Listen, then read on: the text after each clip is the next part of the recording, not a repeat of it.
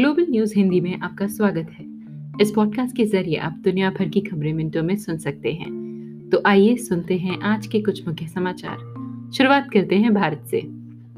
पाँच राज्यों में चक्रवाती तूफ़ान ताउते अब कहर बरपाने लगा है। कर्नाटक में चक्रवात ताउते के कारण प्रभावित तटीय व मलनाड ज़िले में अब तक छह लोगों की मौत हो गई है। चक्रवाती तूफ़ान ताउते के चलते मुंबई एयरपोर्ट को बंद रखने का समय अब रात आठ बजे तक के लिए बढ़ाया गया है। मौसम विभाग ने बताया है कि बहुत गंभीर चक्रवाती तूफ़ान ताउते अगले 24 घंटे में और तेज हो सकता है और ये गुजरात के तट की ओर पहुँच सकता है। जम्मू कश्मीर के श्रीनगर के खान मो इलाके में जारी मुठभेड़ में सुरक्षा बलों ने दो आतंकवादियों को मार गिराया। दोनों अल ब्रत आतंकी संगठन के सदस्य थे।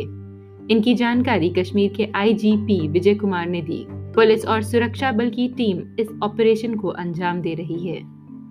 इसराइल और पैलेस्तीन के बीच जारी विवाद को लेकर तुर्की के राष्ट्रपति रजब तैयब अर्दवान शुरुआत से ही बयानबाजी करते दिख रहे हैं। अब उन्होंने सोमवार को पोप फ्रांसिस से अनुरोध किया है कि वे इस मामले में हस्तक्षेप करें।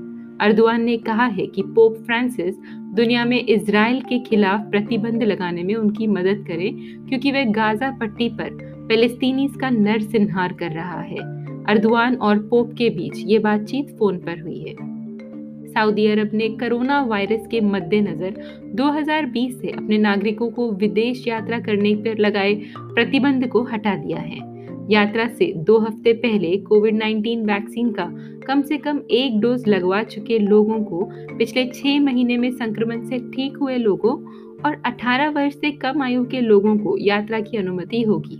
और आखिर में अमेरिका में सीटीसी द्वारा वैक्सीन में दोनों डोज लगवा चुके लोगों को मास्क लगाने और सोशल डिस्टेंसिंग से छूट देने की मिश्रित प्रतिक्रिया हुई है।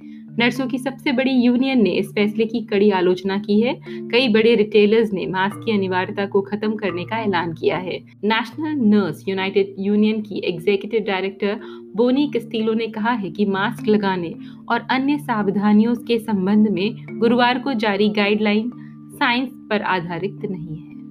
इसी के साथ आज का ग्लोबल हिंदी न्यूज़ समाप्त होता है। सुनने के लिए बहुत बहुत धन्यवाद।